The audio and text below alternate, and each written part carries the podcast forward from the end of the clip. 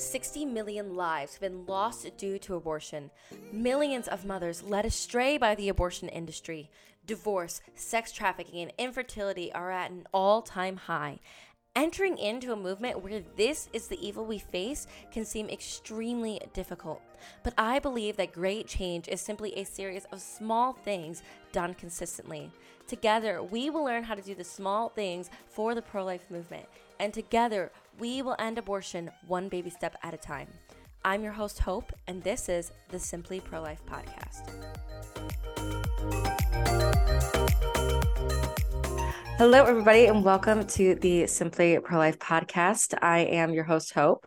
Um, I apologize for any background noise because it is landscaping day in my neighborhood. So, you know, that's really nice and helpful. Um, but today is our first episode with this new podcast, and I'm really excited about it. Um, and I thought, what better way to kick off the show than to have my grandma on? So, my grandma is Ann Scheidler, married to the late Joe Scheidler. So, she is the league's now president, and she has had involvement with the pro life movement since I think 1972, right? Because you guys went right. to that rally Okay, we'll talk a bit about yeah. that in a second. She worked alongside my grandpa for a very long time and began to work part time in the 1990s. Then eventually the position became full time and she served as the executive director, which I did not know from 2000 until 2009. And then she served as vice president from then until my grandpa passed away back in 2021 and is now the president of Pro Life Action League. She is closely involved with all aspects of the league's work from public relations and development to activism and outreach. She also holds a bachelor's degree from Mundelein College and is the mother of seven, including the league's now executive director, Eric Scheidler, my uncle. And she has 26 grandchildren and three uh, great 27, 27. 27. Now.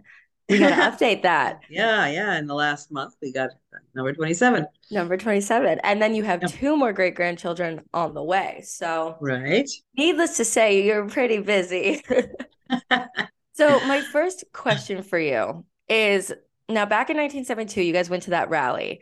You yeah. have to tell me more about that. But I want to know what was your first real tug to get involved in the pro life movement? Well, actually, involved in the pro life movement would be the Roe decision. Although we had, you know, gotten gotten acquainted with it a few months prior to that, there had been attempts to to liberalize abortion in Illinois, and we had just kind of peripherally gotten involved in in supporting the pro-life efforts. But the the real impetus was the Roe decision because I happened to be pregnant with your mom at the time that that decision came down and I was just horrified that our government, the United States of America, didn't recognize my child as being worthy of legal protection.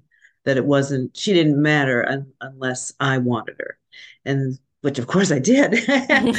but no one's um, no one's value should depend on being wanted, even if it's the mom that's the that's the issue. So that that was the thing that just really drew me into how can we fight this? What can we do to to change this? Because it's wrong. It's not american. It's not it's not christian. It's not right in any way. So. That's very cool. So then grandpa started full time after my mom was born in may. So the Roe decision came down in january and he went full time in may did you work alongside him or were you you know more the stay-at-home wife and he worked uh, or?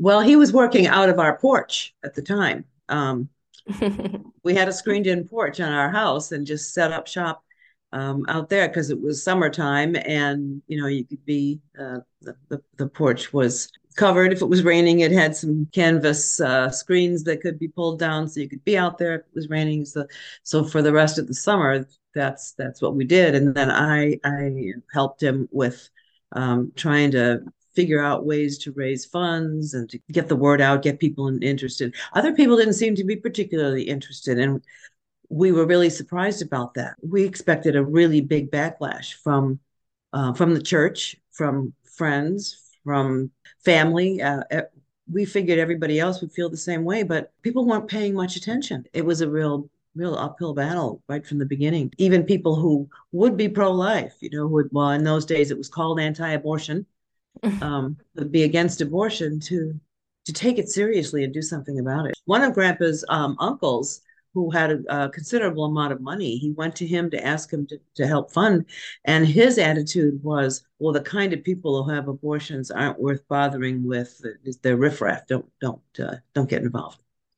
Oh, so it, was it wasn't even a, that he was pro-choice. It was so the opposite side, but to an extreme. Yeah. Huh. Yeah. I mean, it, he he was, you know, a practicing Catholic, but compassion didn't seem to be part of not part of that his charity. understanding of of uh, your Christian beliefs. Um, and so, you know, those people aren't worth it. Their kids won't be worth it. Well, th- this is apparently an attitude that is pretty pervasive and has continued to be pretty pervasive. That the, the people who choose to have abortions, they would have made terrible parents. Their kids would have grown up to be terrible, and so therefore, who cares? Uh, which is not the pro-life movement's attitude at all. No, not at all. so you guys faced a lot of struggle in the very beginning, and then yeah. from there, it didn't seem to get easier um, because then you guys went, no. you guys got sued by the National Organization for Women. Right. Yeah.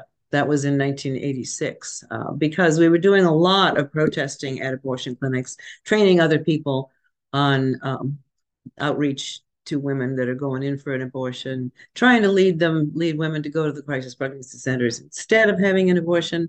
And the abortion industry decided that we were interfering with their profits, um, which hopefully we were. Yeah, that would be a good thing. we're really happy to, to take credit for that. Um, but they they looked into the laws and decided we were interfering with interstate commerce. And then beyond that, we were orchestrating a huge racketeering scheme to threaten pro uh, uh, pro abortion centers and um, make them af- afraid to operate. So that was the basis of their um, lawsuit. And they won in the trial court uh, after a seven week trial. They won in uh, 1998 was when the trial actually happened.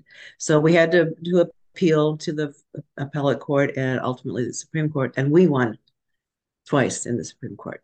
So, a couple losses, but then you end up winning and everything. That's yeah. crazy.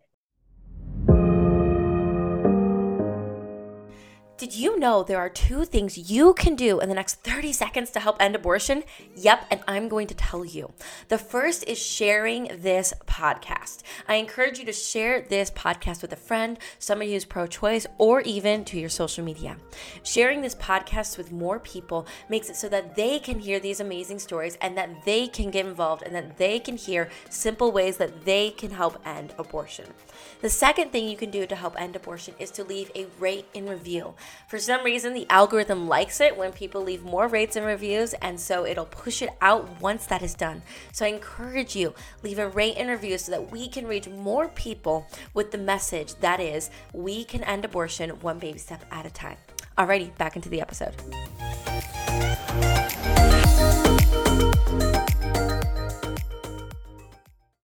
How has this activism that you and grandpa have you know been involved with how has that impacted your life? Like married life life with your kids as a grandma or just mm. as an individual? You know really a, a huge impact.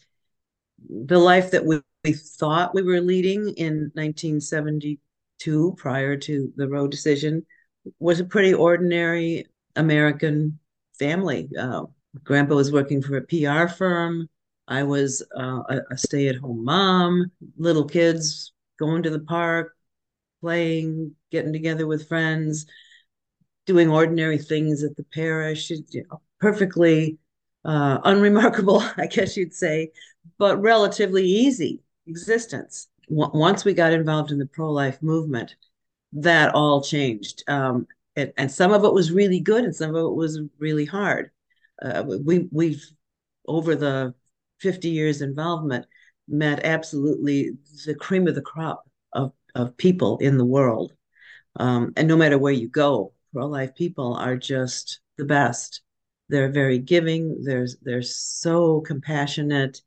Um, they tend, in general, to be fairly joyful, although you have a few curmudgeons here and there. but um, you know, getting to know people who are willing to sacrifice a lot to help someone they don't know and someone that, as far as the children go, someone they will never, probably never meet. You know, once in a great while, you meet somebody that was saved because of something you did um, at, at an abortion clinic or something that someone read that you wrote or or heard. Uh, but for the most part, you're not helping somebody that you've encountered, you know, that that uh, can be grateful or something. You're helping these strangers.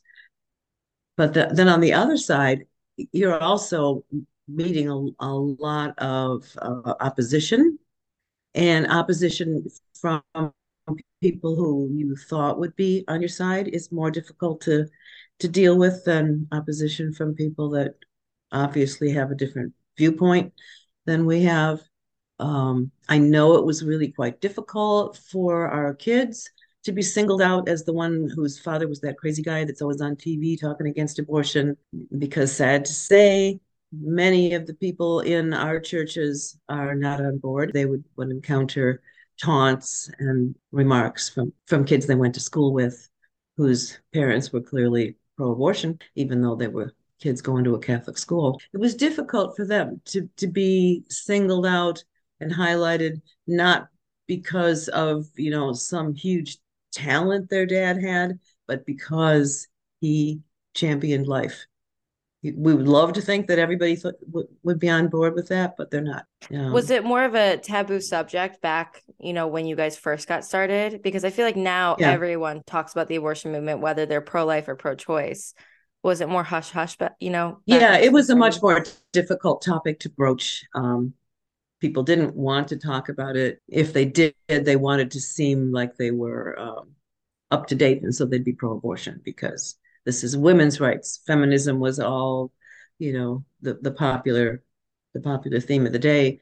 And that was perceived by the general public as being a pro-woman point of view, even though those of us who have been involved a long time know how how just really tragic abortion is for women and how it is not improved women's lives in any way.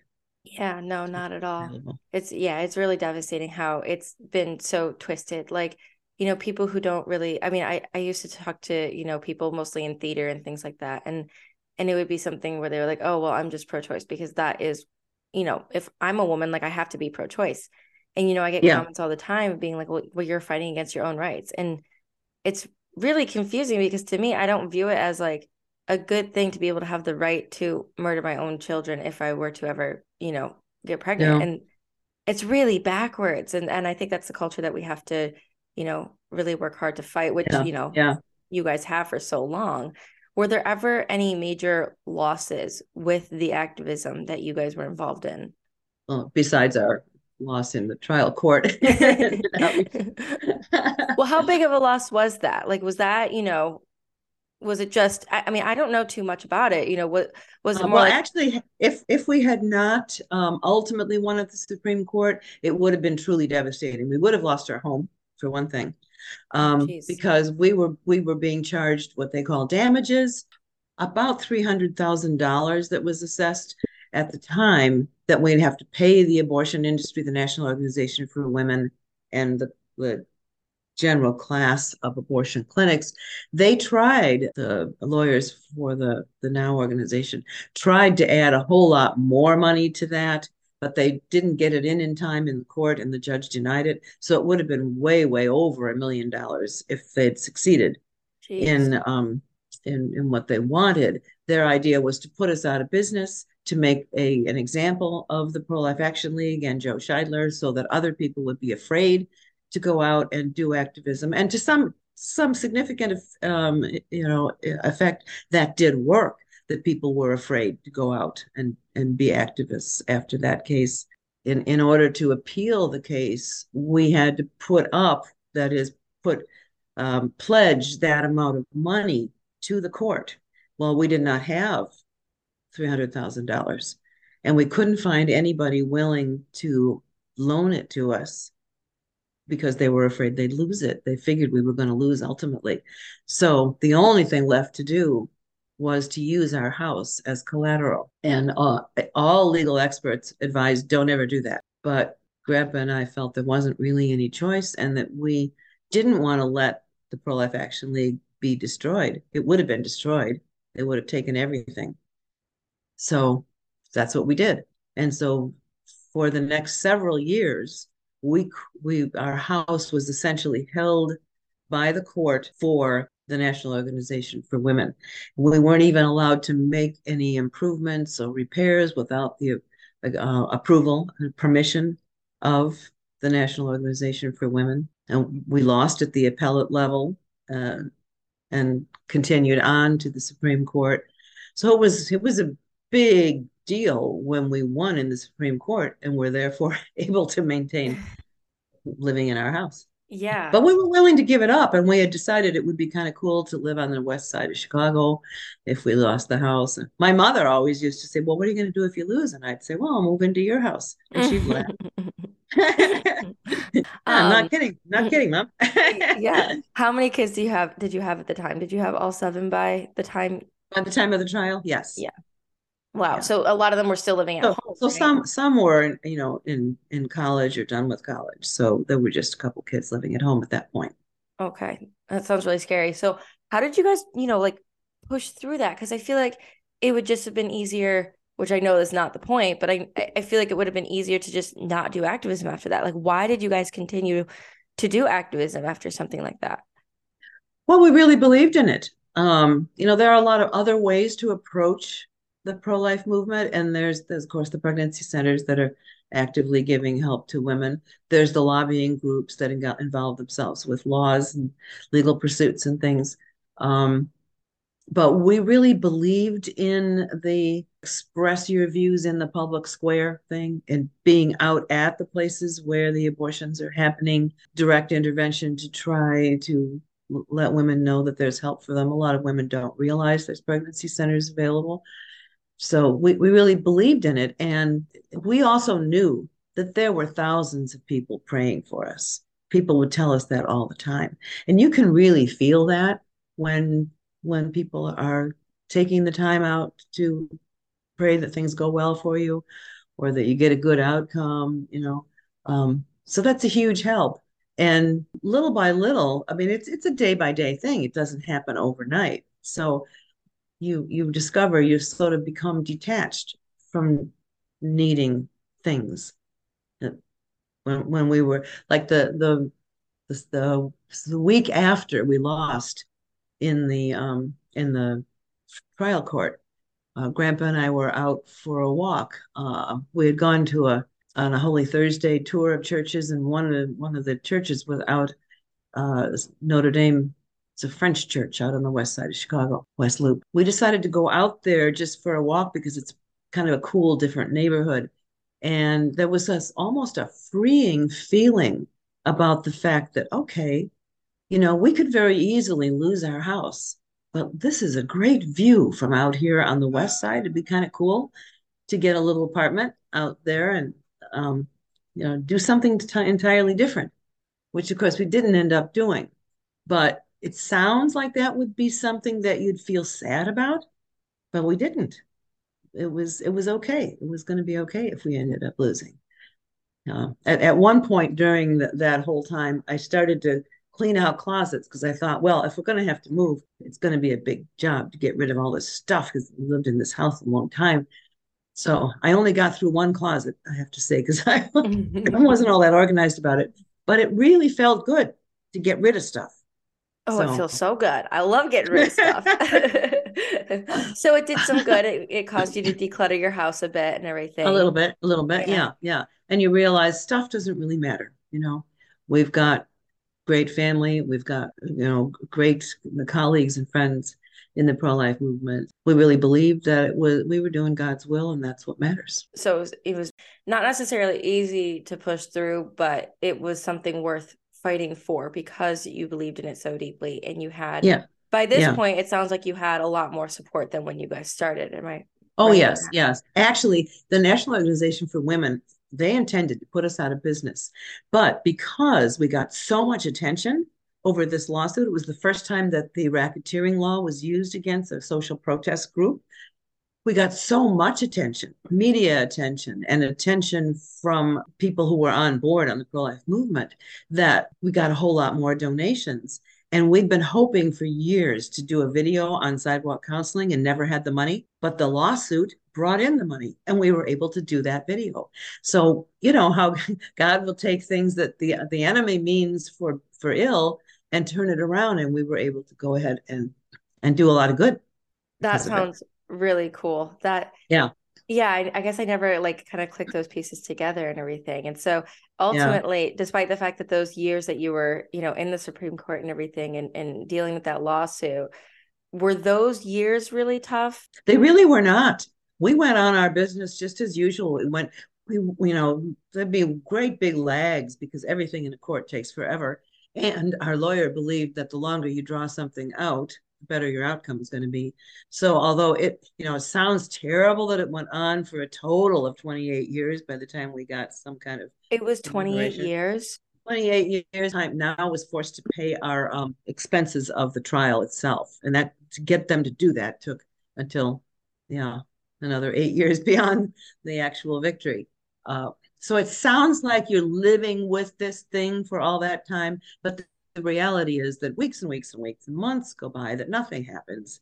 So the only really intense piece was the trial, um, the seven week trial. Wow. Okay.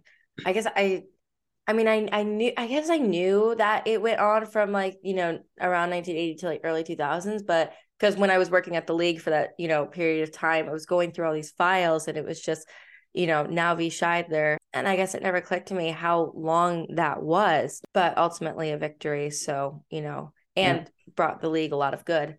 So then in early 2000s, you took over as executive director. Is that true? Uh, well, no, Grandpa was always the um, um, the person in charge.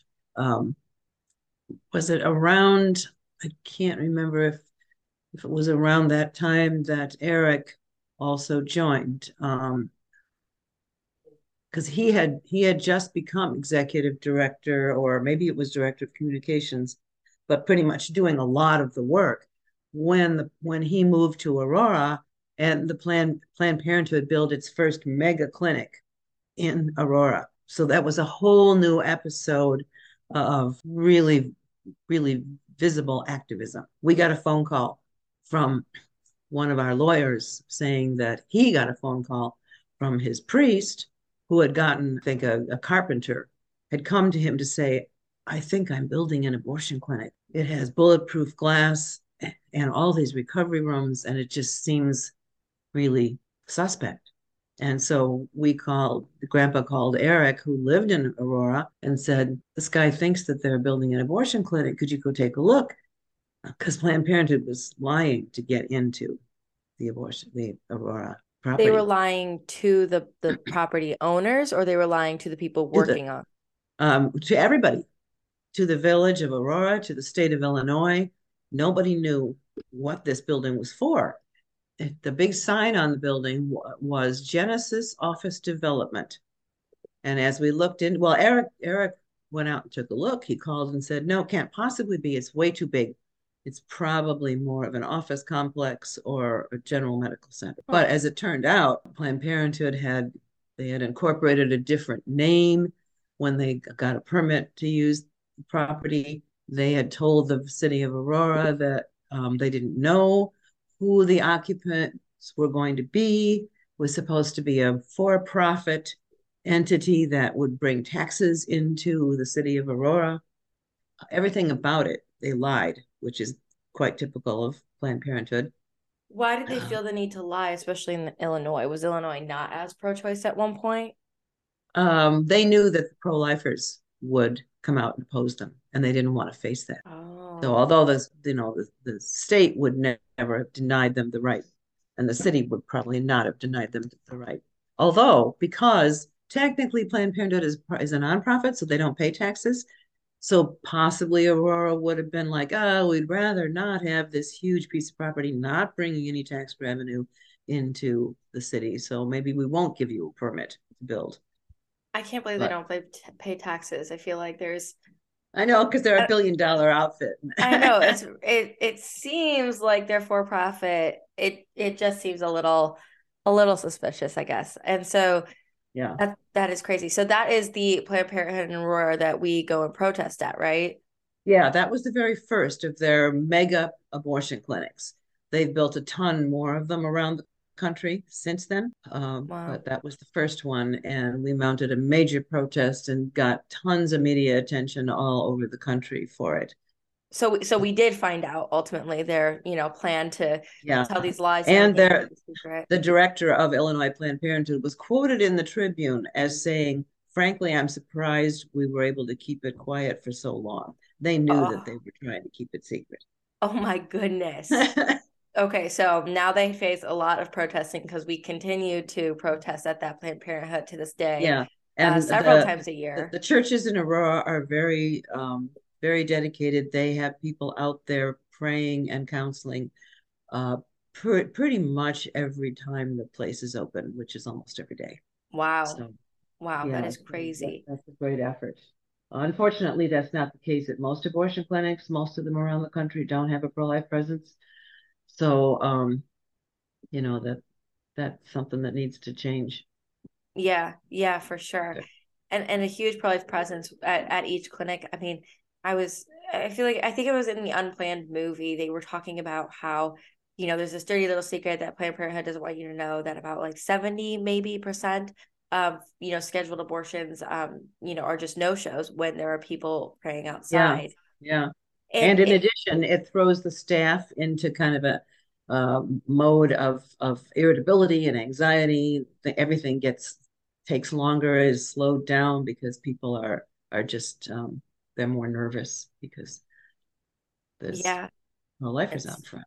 Yeah so if there was that presence at at clinics you know more often i mean you know i, I guess the math if the math checks out you know 70% of abortions would decrease um, yeah, yeah. which would be crazy. but people are afraid to come out because the media tends to present pro-life activists as violent um, as shouting at the women and stuff. And so, and, they, a lot of people think it's illegal because of the various lawsuits and things that have gone against pro-lifers. It's not illegal to go out and um, and protest or counsel or pray in front of an abortion clinic. As long as you're on public property, it's a constitutional right. And um, even even people who understand that it's a constitutional right, it feels outside their comfort zone. Um, I've done it so long that I I can't imagine uh, that people would be so hesitant to exercise yeah. their rights. But um, well, even just like knowing your rights. Like I was at the community college up near me. You know, a couple people, probably activists from you know our area, uh, we're doing this kind of outreach at the community college, which, mind you, is so liberal. Mm-hmm. And they they were doing some outreach, and they had like a ton of flyers to like pass out to the students and things like that. And I was there passing stuff out, and the lady at the community college came up to us and was telling us, you know, you can't approach the students, you can't pass out literature. If they come to you, that's fine. You can't congregate together. You can't have more than two people because of the freedom table that we have at CLC, you can only have two people. And I was like, this doesn't sound right. I've worked alongside Pro Life Action League for so long. I'm like, there is no way this is right. So I thought that I knew my stuff, but I call Uncle Eric just to like, you know, make sure and everything. And he tells me that it is a community college. So it is, you know, public property. We have the right to um, free speech, to hand out literature. You know, we can offer people our brochures. They don't have to take it. They can tell us no. It's no, not like we're no. shoving it down their throat or into their purse or something like that or in their backpack. And that, you know, there is no reason that we, you know, there may be 10 pro lifers there. We can't congregate and, and talk. It's not like they're going and splitting up every student group. So I went over to the lady um, who was yelling at us, telling us all this stuff. And I, I was a little shaky, but I, I my my kind of perspective is got is kind of like it's got to be a whole lot more uncomfortable to be literally murdered in the womb so i can handle i can handle yeah. standing up to somebody who works at a community college so i tell her you know this is our constitutional right we can hand out the literature also are you going and breaking up every single student section who's talking and like congregating together no so you can't break us up either um, and I can, you know, hand out literature. They don't have to take it. I also don't have to be associated with this table. I can just decide to do it on my own because this is, you know, a, a you know, public public space. And she was so shocked that I said anything that I that, I knew anything. that, that I, yeah, that I that I knew my rights or was reminded by my uncle my rights, and and that I was bold enough to say something. And she left us alone for the you know she was nagging us every five minutes, and and and so it, it kind of goes to show that if you know yourself and you're confident in what you're saying, people will have no choice but to leave you alone because I think that there is a level of respect to confidence.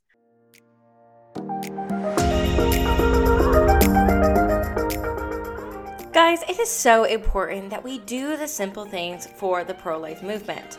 One simple thing that you can do today is supporting this show. There are a couple ways to do that. The first is leaving a rate and review. The second is sharing it with your friends and family. And the third is donating to the show. In the description of the show, there is a link that you can click on that allows you to make a donation. All of these things help me a ton with being able to share this show with more people, getting more people involved in the pro life movement, and ultimately ending abortion. I want to thank you all for your generosity. It means a lot to me. And now back into the episode. Next question, we got two more questions. Is okay. what do you want to see and happen in the future of the pro life movement? Well, of course, we do want to see ultimately that that all life is protected in law. And um, the the other night, I, I, was at a dinner that was honoring Professor Robert George, who's a pro- law professor at Princeton University. He was being honored for his pro life work um, by um, um, a, a group at Notre Dame University. And the beginning of his talk, he said something that I, I guess I never heard it phrased this way before, but that the Roe decision in 1973 kind of absolved people, regular us, uh, other people, from their responsibility to care for the vulnerable and the at risk people in our midst. Because now abortion became a choice. And so it's not the, the um, responsibility of other Christian people or American people or just other people to care about that that child that was conceived uh, in an inconvenient time or in an inconvenient way. It's the mother's problem entirely, and she can take care of that by having an abortion. Because basically, as Christians, we have a responsibility to take care of those people in our midst who can't care for themselves or who have nobody to care for them. But once you make it a choice that they can simply be eliminated, then our obligation to care is taken away. And that's a terrible thing for society. So now we tend to feel like you, you don't have, you get rid of, of children who, who are going to be born with Down syndrome, for instance. Um, in some countries, it's practically been eliminated by killing all those children who are identified with Down syndrome before they're born. In America, about 10% of those kids end up getting born. I mean, that's a terrible thing to say to people, you don't matter to society. You have nothing to contribute. Your life is not worth anything. That can't help but be pushed onto other people with whatever level of disability or incompatibility or unlikability um, those people have. So we need to be reminded all of society needs to be reminded that we have an obligation to one another to care, not just to be nice to our own family or to care for people that are easy to hang out with and have fun with, but to care about people who don't have anyone and who may be really desperate, unhappy, abandoned. That there should be no people that are left to feel that way in a country with all of the riches that America has. So not just protecting un, the unborn, uh, protecting their lives and respecting their right to be born, but their right to be welcomed into society and to be part of um, our, our American society. I like that a lot. And it's a good reminder too of just like the value and you know, we say all the time, like, oh, you know, I'm pro life because you know every human being has value and dignity and should be treated as such but that goes beyond birth that goes into every aspect of their lives and i yeah. think it's important to kind of pause and ask yourself you know am i treating everyone i meet in my day-to-day life like i value and dignify them yeah mean, how how would what would Jesus do? It's kind of a cute little catchphrase, but it's true. Yeah, What, it is. Jesus? Well, I mean, I, I I have this brand new granddaughter, um, Vianne, who is I think five weeks old now. Um, she's welcomed into a family that is crazy about children, and and she's an adorable little girl. Uh, we're all thrilled to death. And of course, you know, as the grandma, I want to say, well, you know, my grandchildren are special, and they are like you, but so is every other child. And think of what the world would be like if all children were welcomed into the world the way little Vienna is welcomed into the world. It would be a whole different place, whole different place. And it's a great reminder too. So my final question for you is what is something simple that people listening can do for the pro-life movement? Well, I don't equate simple with easy. That's okay. Uh, and, and and I think to talk about it, to be willing to talk about it, to broach the subject, you know, you don't have to introduce it in every conversation, but in situations where it where the topic might come up, like when it's election season and certain candidates are uh, for abortion, uh, to be willing to say, well, let's let's take another look at that. You know, is that really what we want for our um, for our city or for our state or for our country? Wouldn't we like uh, a candidate who respects life at, at every stage? Wouldn't that be better? Another thing I, I believe everybody should give some thought to coming out to pray at an abortion clinic. You know, you can ease into that by taking advantage of the 40 Days for Life campaigns because other people will be involved at the same time and you won't have to be out there by yourself. But we need more people to be coming out to the clinic. So take a little little step outside your comfort zone and become comfortable with being more public. Well, I love it. Well, thank you so much for coming on and, you know, being the first person on the show and everything kind of kicking it off. I think it was a good first, you know, episode and I'm really oh, excited Oh, about it. And, you know, it was really nice to sit down and actually talk and listen to all the different aspects of, you know, your personal activism and a little more on the league and everything. And over my trip to London, I'm going to read Grandpa's book. So hopefully I'll learn even Oh, more. yeah, I think you'll enjoy it. It's a great book. Yeah yeah i read the first couple pages and and i like it so i'm Yeah. excited about it but thank you so much uh, for coming on You're welcome. Have a great day. thanks Thank you so much for listening to the Simply Pro Life podcast. If you like this episode, I encourage you to leave a rate and review and to share the episode. Also, feel free to follow me on social media. It is at Simply Pro Life on Instagram and at underscore Hope Miller on Instagram. If you want to get on the podcast or have any questions, comments, concerns, go ahead and shoot me an email. It is hope at simplyprolife.org. We'll see you again next week on the Simply Pro Life podcast.